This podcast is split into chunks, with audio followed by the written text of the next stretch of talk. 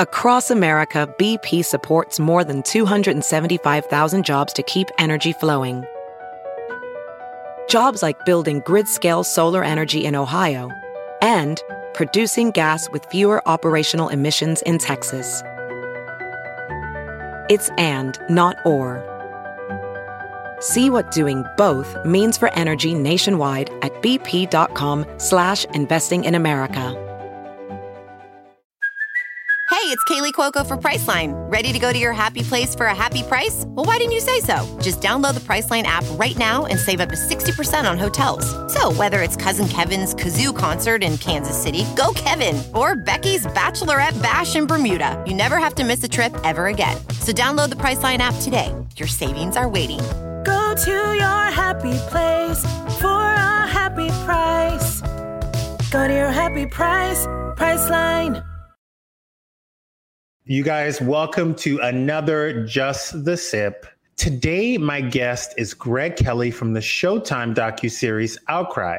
At the age of 18, he was wrongfully convicted of aggravated sexual assault of a child. We, the jury, find the defendant Gregory Kelley guilty of the offense of super aggravated sexual assault.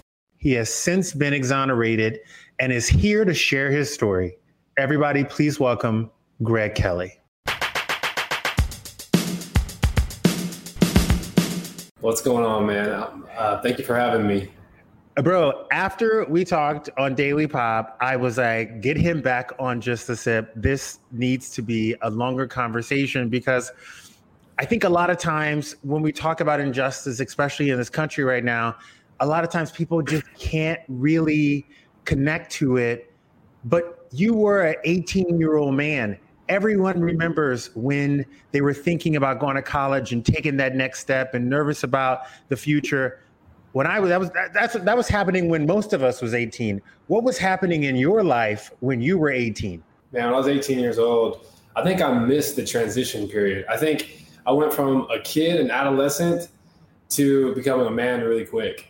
And um, it, and it wasn't because you know I had to become a man to conform to society. I had to become a man to survive. Yeah, You know, I had to become a man to not be labeled something in in a place full of hate, full of racism, right, full of um, criminals. And so, at 18 years old, there was one part of that year where I was a high school kid who just wanted to make good grades, who wanted to go play college football, who wanted to get out of Leander, Texas and go make something of himself. And then within one week, I am a labeled child molester. I don't know how an 18 year old um, even fathoms or prepares to start fighting against false accusations like that, but we uh, I had to do it really, really quick, man. Greg, you were going trying to pick out a tuxedo for prom. You worried about Friday Right, night lights, like you were ready to get on the gridiron. And how did you find out that somebody was accusing you of molesting a four-year-old? How did how did you even find out? Yeah, man, it was it was during the summertime. It was in uh, July of 2013. I was just getting out of a summer strength and conditioning camp that the high school was holding over the summer for their athletes. So, you know, kids just don't sit down and, and play PS4 and just, you know, just shoot the bull. They want to go and continue to work out because football season's right around the corner. So that's Yeah. what I was doing. I was training really hard during the summer. And uh, I got out of that that camp one morning around 10 a.m. I checked my phone, about to hop in my car and go back home, right? And so Yeah. I saw a bunch of missed calls from my brother Marlon, and I knew it was urgent because he like called me like eight times, and then he texted me saying, "Hey, if you know you're thinking about going to Shama's house, don't go to Shama's house." And Shama is for you guys who didn't watch the documentary. Shama was the woman who Greg lived with, um, a family that Greg had lived with, who owned a daycare center and ran it out of her home. Right, right, yeah. So Shama McCarty is the mother of Jonathan McCarty. Jonathan McCarty is uh, a very significant person in the documentary Outcry. Super, super, super important to understand who Shama McCarty is. It was somebody who you trusted, like Right. a parent. Absolutely. She was like a mother figure to me, just opening up her house when both my mom and my dad, my junior year, both got diagnosed with some medical problems where they couldn't actually take care of me. They couldn't provide for my, my housing, right? And they couldn't just be my mom and dad. So they actually got hospitalized. My dad suffered a, a pretty bad stroke, and my mom was developing brain tumors. So, I mean, it's fair to say that me as an individual, as a kid, uh, was going through a whole lot. And so, like, I was just trying to stay on the football path because that even just put fuel to the fire even more towards just making my family proud and, and bringing something that I can, you know, some sort of success back and taking care of them. So, Shama McCarty opened up her house. And at that time, I kind of faintly knew that she was running an in home daycare because I would hang out um, sometimes at their house uh, during yeah. the football season and stuff because her son, Jonathan McCarty, was my best friend. Um, so you know, we would just come over and hang out and eat yeah. you know, pockets and play some video games. She was the mom who had the pop tarts and the yes. cereal and. She was the one with the pizza rolls, uh, the unlimited amount of Coke, and invite all the friends over. Let's hang out. So yeah, that was the type of house it was, man. I mean, sometimes they, they nicknamed it Grand Central Station. You know, kids were coming and going. Jonathan's friends, a little bit of my friends, whatever, right? So you know, I ended up living there for several months out of my uh, my junior year, high school year. Yeah.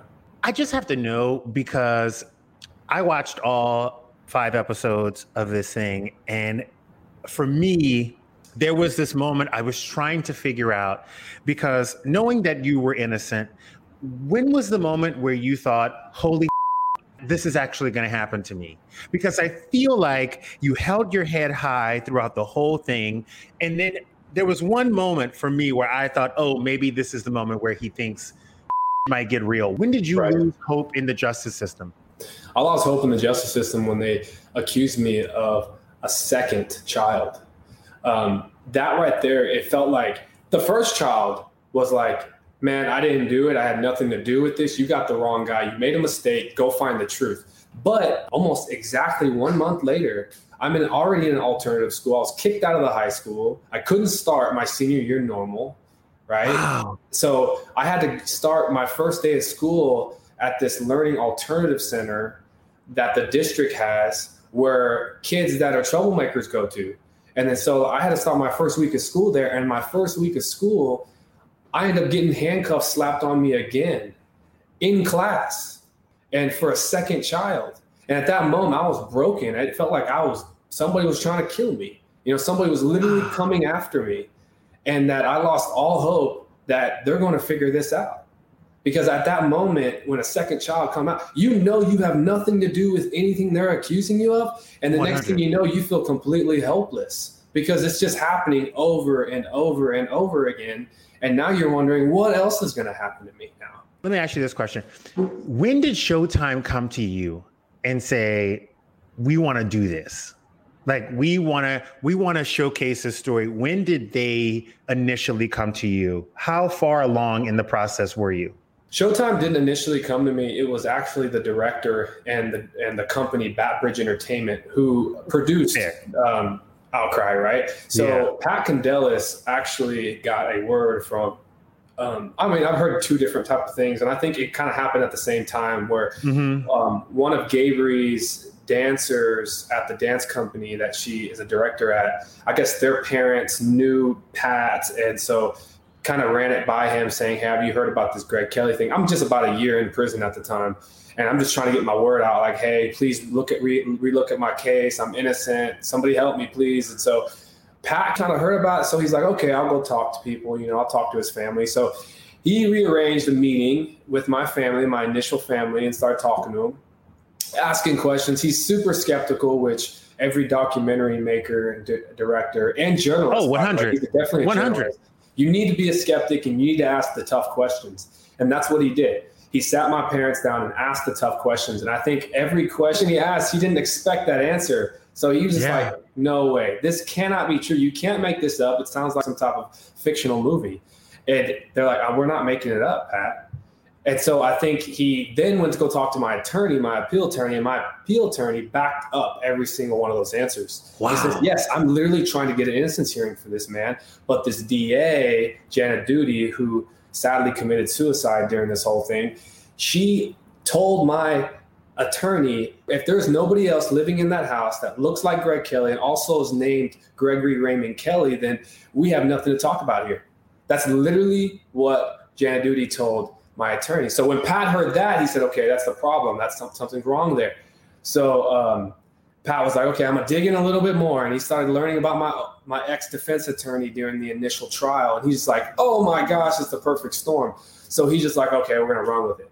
And so he he then you know interviewed my friends and started interviewing a bunch of people like my coaches just to get the story of who Greg Kelley is. Getting right in there. Yeah, he he wow. and then he came and visited me when I got transferred back in 2017, right before I got released. He we had our first interview ever in the Williamson County Jail.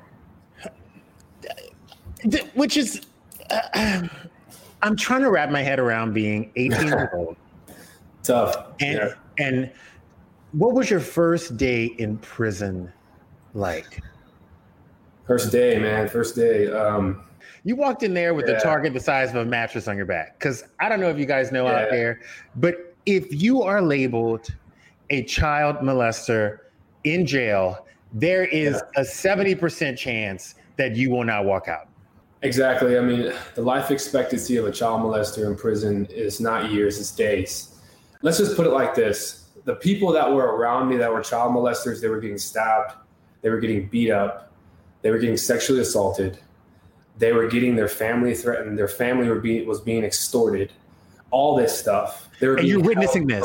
You're witnessing I'm witnessing all of it. I'm witnessing all of it, and I'm just like, I'm setting back, like, please do not realize what I'm I'm in here for, because at the time I'm I'm literally trying to look over my shoulder every second and living life on the edge like that it's complete hell. I mean, it's like you almost like, you know what? It's not even worth being alive.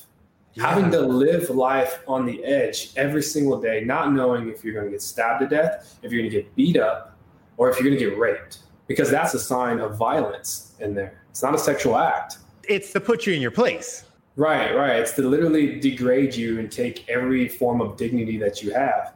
And so I was witnessing this firsthand around me um, hearing it, smelling it, seeing it. It's the most disgusting thing in the whole world. And at the time, my whole mind was survival, just survive. And don't ever let your family know what you're having to go through in here. Because if, if, if anything else in the world, last thing I want is my family to stress about what's happening to me, what's going on. And thank God I wasn't attacked, I wasn't stabbed. Um, I had to defend myself multiple times um, due to people, you know, individual people that did not like me. But at the same time, man, it could have been a whole lot worse. I thank God that I, I signed up for college because signing up for college, it put me on a unit that's not the most violent unit.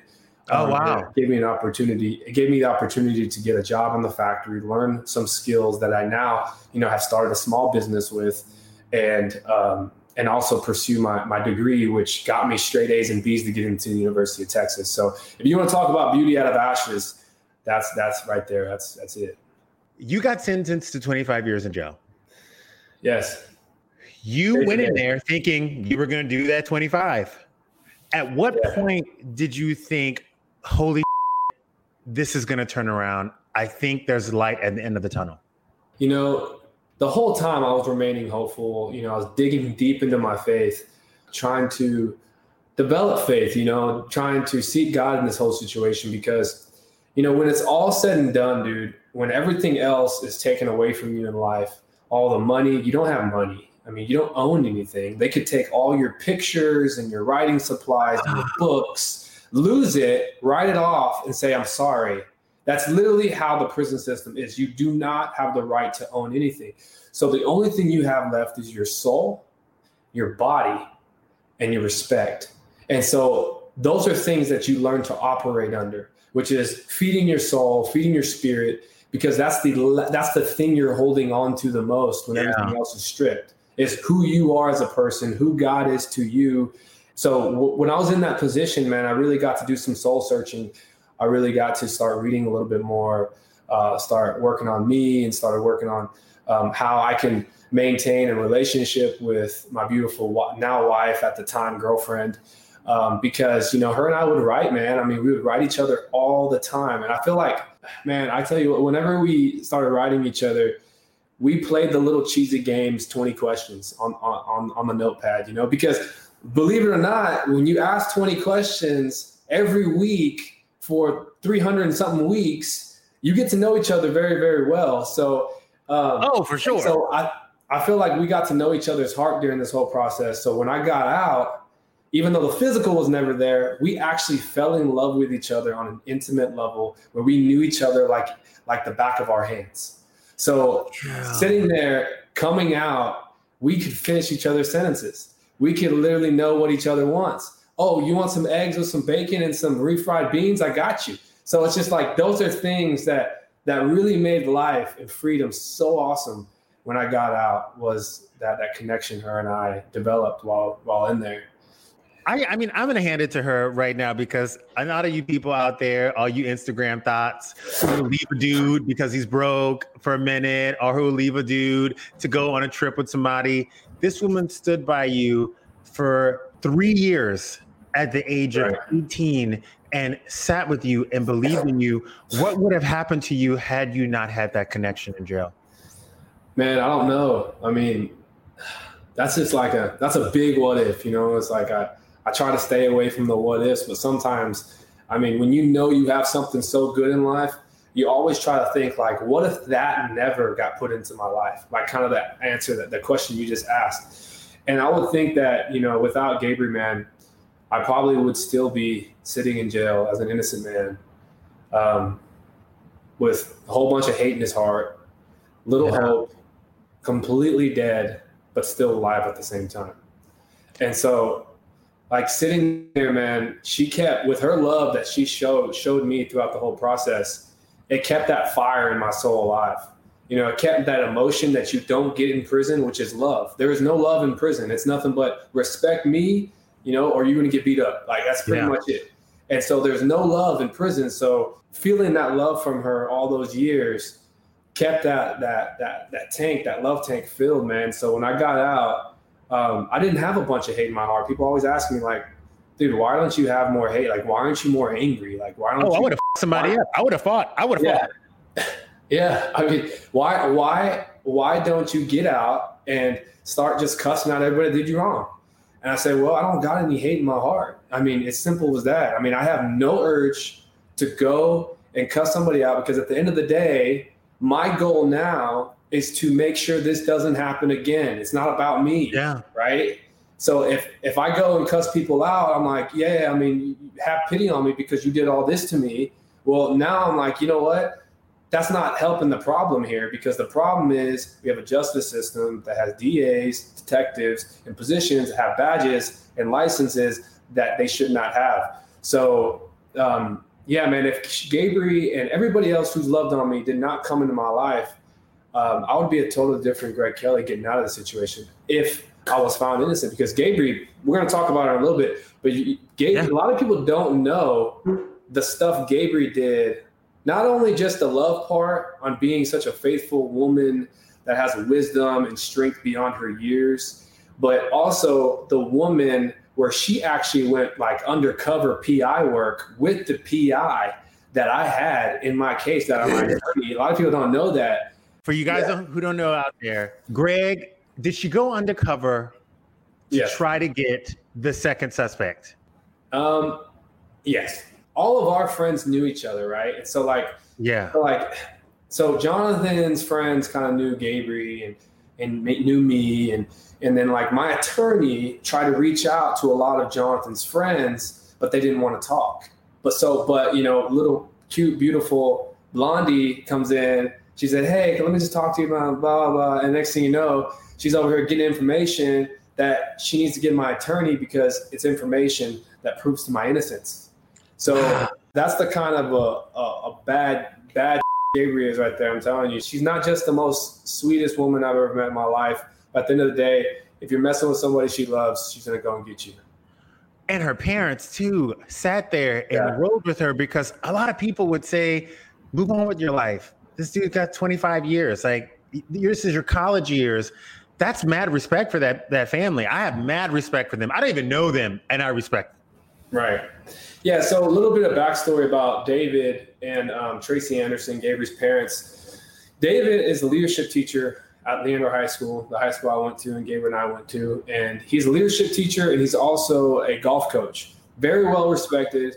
Shows nothing but respect and love to the kids He's the type of guy that if he sees you outside the school and just sitting there for hours on end, don't have a ride, he's going to offer you for to, to, take you home and make sure you get home right and stuff like that. And always there to, to answer a phone if you if you're calling him and stuff like that. He's the he's that type of guy. So David and Tracy, they were known. I mean, if David could run for mayor in Leander, he would win. Uh, when I first got accused, man, the first person I went to the very next day was David Anderson. Wow. And I actually sat down with him. I was so scared and I was so, because it was getting real. It wasn't like the same day where it's like, oh, this is a total mistake. Somebody's playing a bad prank, right? The Chatter. second day is when it got real because I had to go get an attorney because they're literally telling me that, like, hey, no, it's not a joke. You're getting accused. I'm over here like, who do I need to talk to and say I have nothing to do with this? But then again, nothing's happening. So I'm having to go get an attorney. That's when Sean McCarty said, Hey, we have an attorney that we use all the time called Patricia Cummings. She's a friend of ours. I don't know what an attorney does. I mean, like, I don't know how to find one. Do you like open up a phone book? Like, how do you do this? And so I didn't like, I was like a law and order, barely a law and order type guy. So like, I, I didn't know like all attorneys are different. I thought it was just like, you get represented, they're going to defend you, this and that. Yeah. So I hired her, man, and when she said how much she she costs as an attorney, we had no money. You know, growing up, I mean, I I didn't have any money. My mom had five boys, and we were struggling just to feed us. I mean, we ate nothing but like chicken, rice, and beans growing up. I'm with you. you know? I was eggs and rice. That was my my right. eggs and rice. I was a single mother. So, and your mom, exactly. not five boys, she's got a sick husband She's got mounting yeah. medical bills of her own, and it's hard. And she's an immigrant, isn't she? Yes, she's a she's from Guatemala, and she's she's my dad. Uh, my dad actually met her in Guatemala and provided a life for her over here when he wanted to marry her because he met her in Guatemala. He was down there on some business trip. He wanted to take him, bring him, bring her to America and start a life with her. And they had a wonderful life. You know, it wasn't the most financially, um, you know, fortunate life, but at the same time, they loved each other very yeah. much. So my mom, when we heard how much Patricia cost, and I knew there was without a doubt, you have to get defended. And I'm not going to get a, a court appointed attorney. I mean, I've heard that they don't no. even work for you. They just want to just no. do a deal and get paid and off you go. So I needed to pay for her. And you know what my mom did? And a lot of people don't realize is my mom sold her house that we grew up in for fifty thousand dollars cash, fast cash, to pay for her because she wasn't going to represent me, and so that hurts, you know, and it still hurts to this day because all I want to do is give my mom that money back. You know, she deserves a house that she can call home because she's been living in an apartment um, this whole time. And when I tell you that I'm, I'm I'm doing everything for my family and for my mom, I really mean it. Welding instructor Alex DeClaire knows VR training platforms like Forge FX help students master their skills. There's a big learning curve with welding. Virtual reality simulates that exact muscle memory that they need. Learn more at meta.com slash metaverse impact. The yeah. faith that you had throughout this whole thing and the resilience that you've had, it's all going to come back to you tenfold because God knows what right, you've been yeah, through, absolutely. what the sacrifices have been, and he knows that this happened for a greater good, and those rewards are going to be bountiful for you. I know that that's going to happen for you and your mom. Right. You know, just going through all this nightmare, I was actually given a, um, a prophetic word, and at time at one point, like I was real tough with prophetic words because I was still such a baby in my faith. I was just like, "Oh, God told you to tell me something." Like, okay, let me hear what you got to say. So this lady at the WIN unit, uh, the unit I was at, she was a volunteer through a chapel class, and she's a, a very strong woman of faith. Mm-hmm. She devoted herself to in ministry, and she prays all the time. And I think the people, the people that pray all the time, you need to become really good friends with. Because yes. the people that pray all the time, they are going to tell you something that maybe you can't hear for yourself because you're not, you don't have a strength of a faith, right? So you need to hear it. And they have a direct line. Direct line. Yeah. So you want to be best friends with people that pray a lot. So when I when I, this lady showed up and she was a volunteer and she was given all of our names randomly. Okay, it's gonna blow your mind here in a little bit because it blew my mind when I was struggling with prophetic words.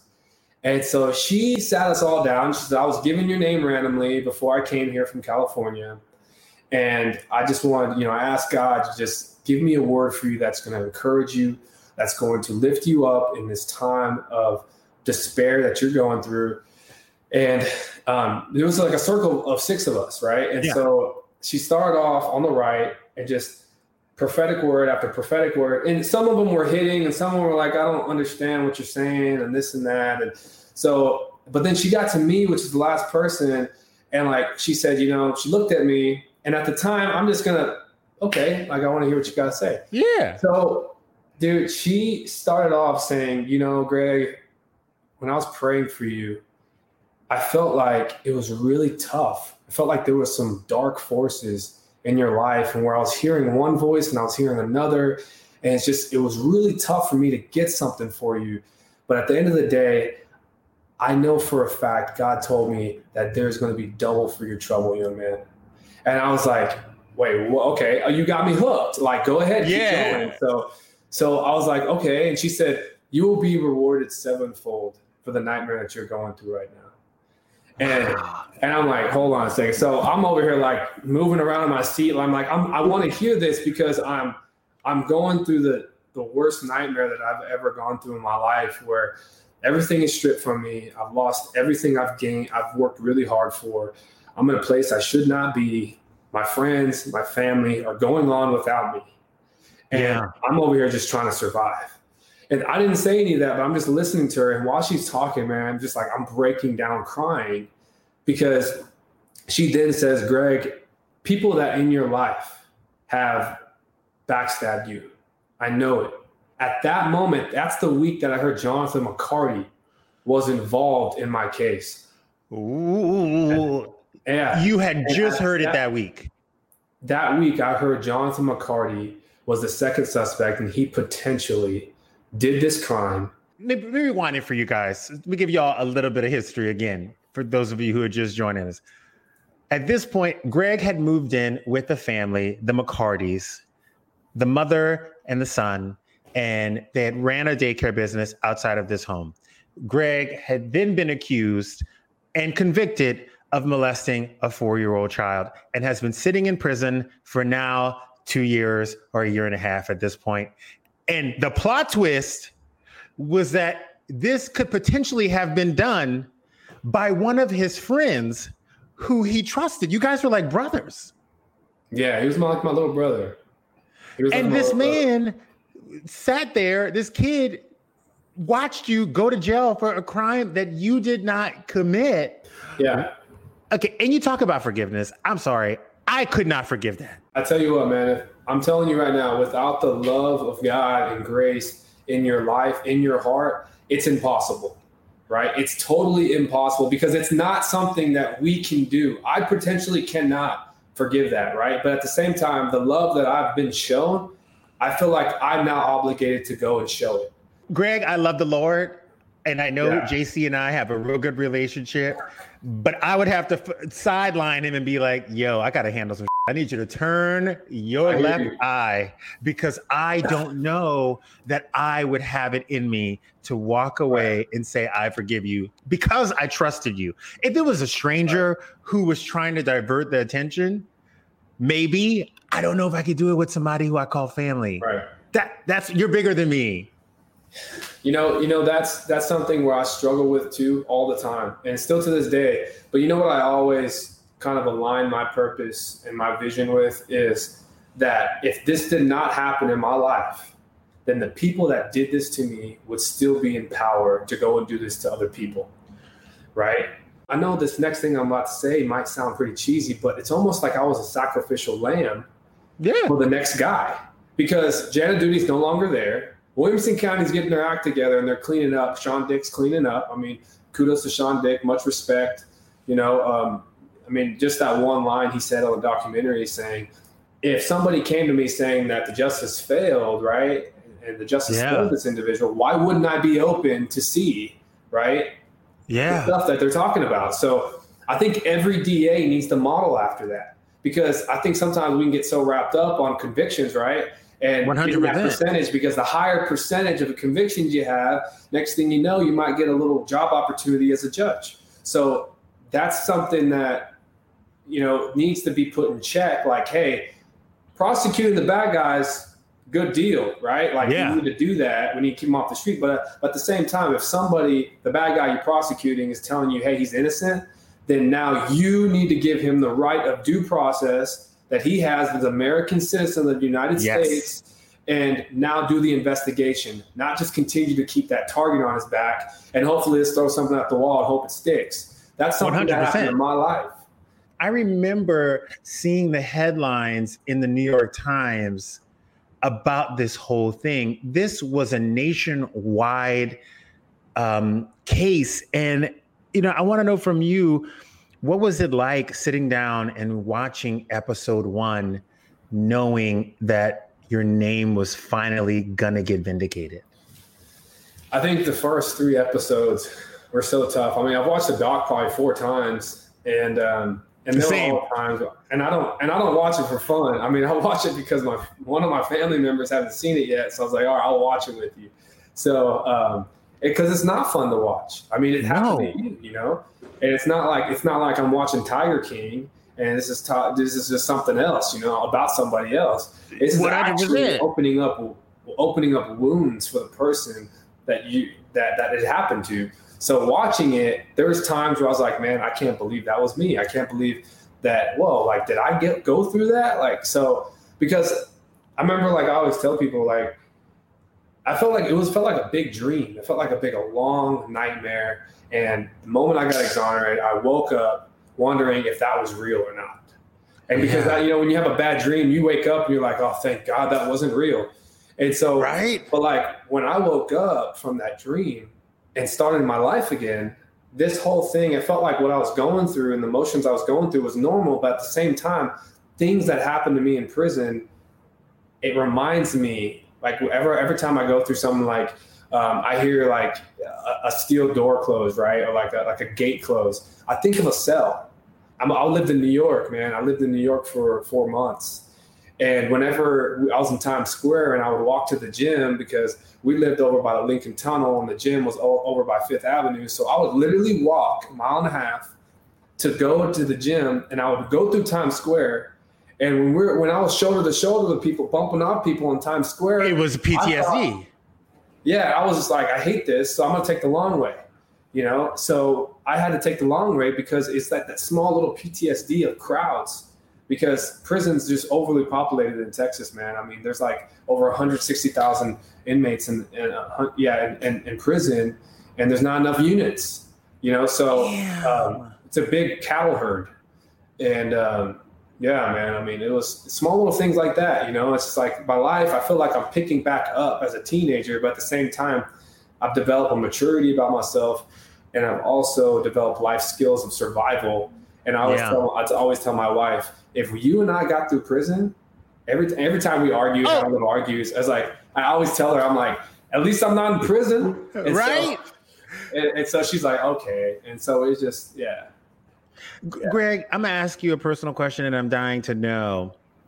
And if it's too deep for you, you don't have to go there. You know, when I got to episode five, you know, I thought to myself, I really hope the victim's family watch this because for me, it would give me a a, a sense of not closure, but a sense of the truth.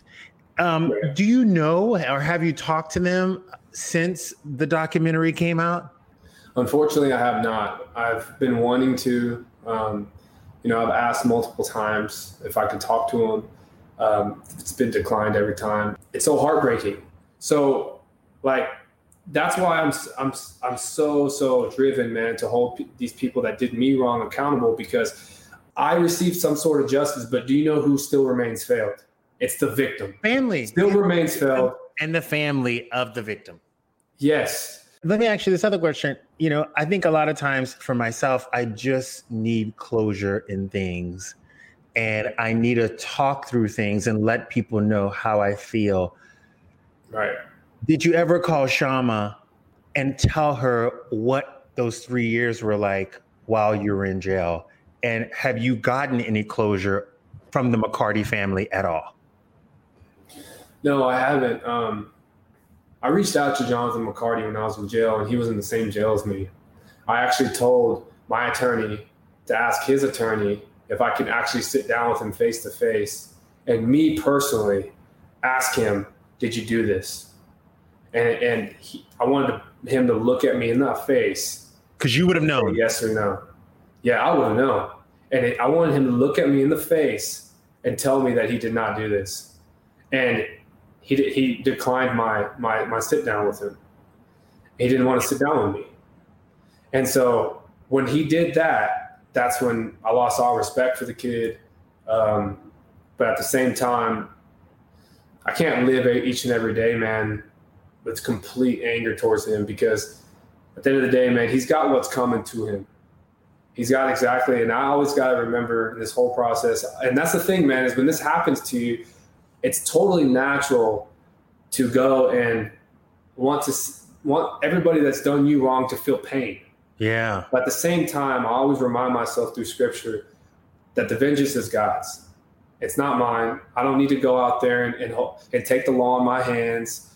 I'm free and I'm going to be as free as I possibly can be. Because you know what? Yeah. To, to, to, repay everybody that I, that's fought for me, that loves me, and to, to repay God for showing up in my situation and showing a miracle to the world that, you know what? When you get together and you go fight for the truth, then you have a big voice. Like you're his hands and feet. So when you go and do that, change will happen. I think that's a perfect example of change. And so to repay everybody who's fought for me and loves me, I'm gonna go live life, man.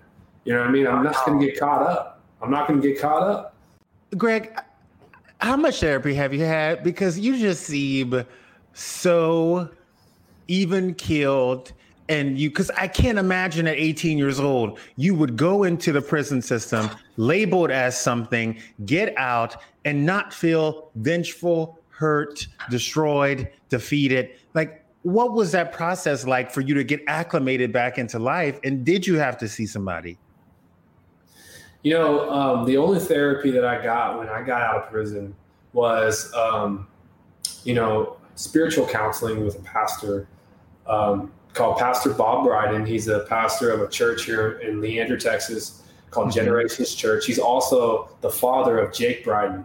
I don't think we've talked about Jake Brydon yet. No, and, Jake Brydon is the guy who helped you. He's the mouth of the South. He's that angel that came out of nowhere that didn't know me, that didn't know my family. The only connection he had was that he was a student of David Anderson, and wow. he saw David Anderson on TV crying, sobbing, that I got convicted at court and he called him and said, "What's going on with Greg Kelley? What's going what's what's going on with this Greg Kelley kid? Why do I always hear about him and see him on the TV and this and that?" And so Jake was, I mean, David was like, "You know, Jake, you know, Greg is such a great young man. He's my daughter's boyfriend, and I love the kid. He's got an extreme work ethic. He he wants to make his family proud and go play football and just go make something of himself. He's been nothing but respectful to my daughter." and he's been falsely accused and wrongfully convicted for a crime wow. he didn't do.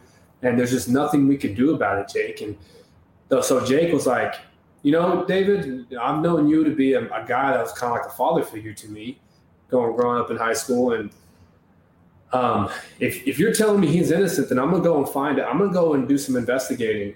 And if and Jake went to go do some investigating, he told David, if I come back and think he's not innocent, then I'm going to go and advocate for that he's guilty. And yeah. so, so David's like, okay, Jake, I understand. And so Jake goes out and goes and, and investigate. He comes back and said, all right, we need to fight for this man's life.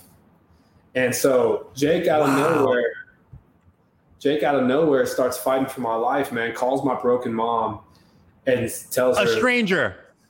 Stranger. He says, I'm gonna do whatever I can do in my power to fight for your son, Miss Kelley, because a stranger happened to me. If this ever happened to me or my brother or anybody that I love, I'm gonna do everything that I possibly can to prove his innocence and get him out of his situation. So you, you, I mean, Jake came out of nowhere, man. He came out left field. You know, he was the 12th man coming into the game, and you know, messing things up. And so we uh, cannot. We cannot even get people to wear a mask to help their fellow Americans right now. And this man right. came out of the blue, machete in hand, microphone in hand, cut some trees down, yeah. and let people see the light. I'm literally just playing back episodes in my head, and I'm still in disbelief that you are sitting here with a straight face and a beating heart right now because I just don't think I could get out of it. I, am a strong person. I don't think I could do it. I can do a lot. Uh, you know, I always I always live by this the saying in this scripture, man, is that you just don't know uh, how much you can love someone until you're loved yourself. So that's what I mean by that is whoever is forgiven much in life goes and forgives. So whenever I, I say I say like you know all this hate and anger that I had in my life and my heart, I feel like I've been forgiven from it because it is a sin yeah. to hold hate in your heart. Yeah. It is to go and live a life and go hate your fellow person because they've done you wrong. But you know the Bible says is that you know that's expected, dude. I mean, it's expected yeah. to go love your friends, but try to go love your enemies right? Sure. Because what that and the Bible also says it's like whenever you go and love someone that's done you wrong, it's like putting heaping coals on the top of their head. They just don't understand. Yeah. They're like running around with their chickens cut up. Heads no, you're off. right. There's a moment I'm going to tell you that, like, honestly, will stick with me for the rest of my life, and I will always refer to it as the Greg Kelley moment. And it's the moment where they say guilty, and you put your head down and you make a conscious effort to pick it back up and leave with your head held high and you try not to break down because you didn't want your family to see you like that i will forever carry that moment in my head. And anytime i think i'm going to put my head down and i'm going to wallow and i'm going to crush and i'm going to you know succumb to the pressure i will always say what would greg kelley do? And i will pick my head up. I will never forget it. I had to rewind it a few times. It's crazy Thank you, bro. I appreciate that. Yeah, no, took a whole lot of strength, and um, I I'm so thankful that I was strong enough to get through it because now it's just nothing but the you know sky's the limit now. I'm so happy I got to talk to you today. I'm so happy that your story is out there. For anybody who is listening to this or knows someone who is in the criminal system, you know, who is innocent, and who is fighting for their innocence, what advice would you have for them? If it's the person that is getting accused, if it's the person that is innocent, and they're telling everybody that they're innocent, and it just seems like nobody's believing them, don't give up. Do not be scared. And if anybody ever tells you to not show emotion because it might make you look guilty, don't listen to that crap one of the jurors of my trial literally said that we could not believe Greg Kelley because he did not show, show emotion. Emotion. So, any advice I have to anybody who is going through this be brave, be courageous, fight like hell, and believe in God because He's going to show up in your life. The resilience alone and the bravery and just the fact that you didn't give up hope is beyond me and i still th- i think about it. Every time i see a preview or i run past it on you know on my on my apple tv i'm like damn i just I really can't believe it. I can't wrap my head around it. And i'm just so happy for you that you finally got the justice you deserve and really got a chance to live your life and reclaim it. Thank you for having me here on the show to explain a little bit behind the scenes and the personal stuff man. So thank you I'm telling you guys, you got to watch Outcry. It's the craziest, most insane documentary you have ever seen in your life. Greg, where can people find these boards? Because I'm about to order myself one. so um, yeah, man. So I, I, I customize and I build axe boards. We ship them across the U.S. Um, I also build and customize uh, cornhole boards. So any type of yard game you guys like, uh, check out Tomahawk Targets on Instagram or Facebook, and uh, we can deliver it to your doorstep. So, um, yeah, man, I appreciate it. I love you. Thank you so much. Give your wife a hug and a kiss for me, and I owe I owe her ass some time too because the resilience and just being steadfast. I, I love you guys. And you guys, Outcry is out now on Showtime. I love you, Greg Kelley. Thank you for taking just a sip. I appreciate that, brother. You have, have a great rest of your day. It's my pleasure. I'll see you later. Okay, you guys, E News did reach out to Shama and Jonathan McCarty for comment, both with no response. Now, all individuals involved in the initial prosecution continue to stand by their investigation and defense of the case. Greg's lawyers have filed documents naming Jonathan McCarty as an alternate suspect. He has not been charged at this time and denies any involvement. In 2019, Jonathan was sentenced to four years in prison for an unrelated case and is currently out on bond pending an appeal.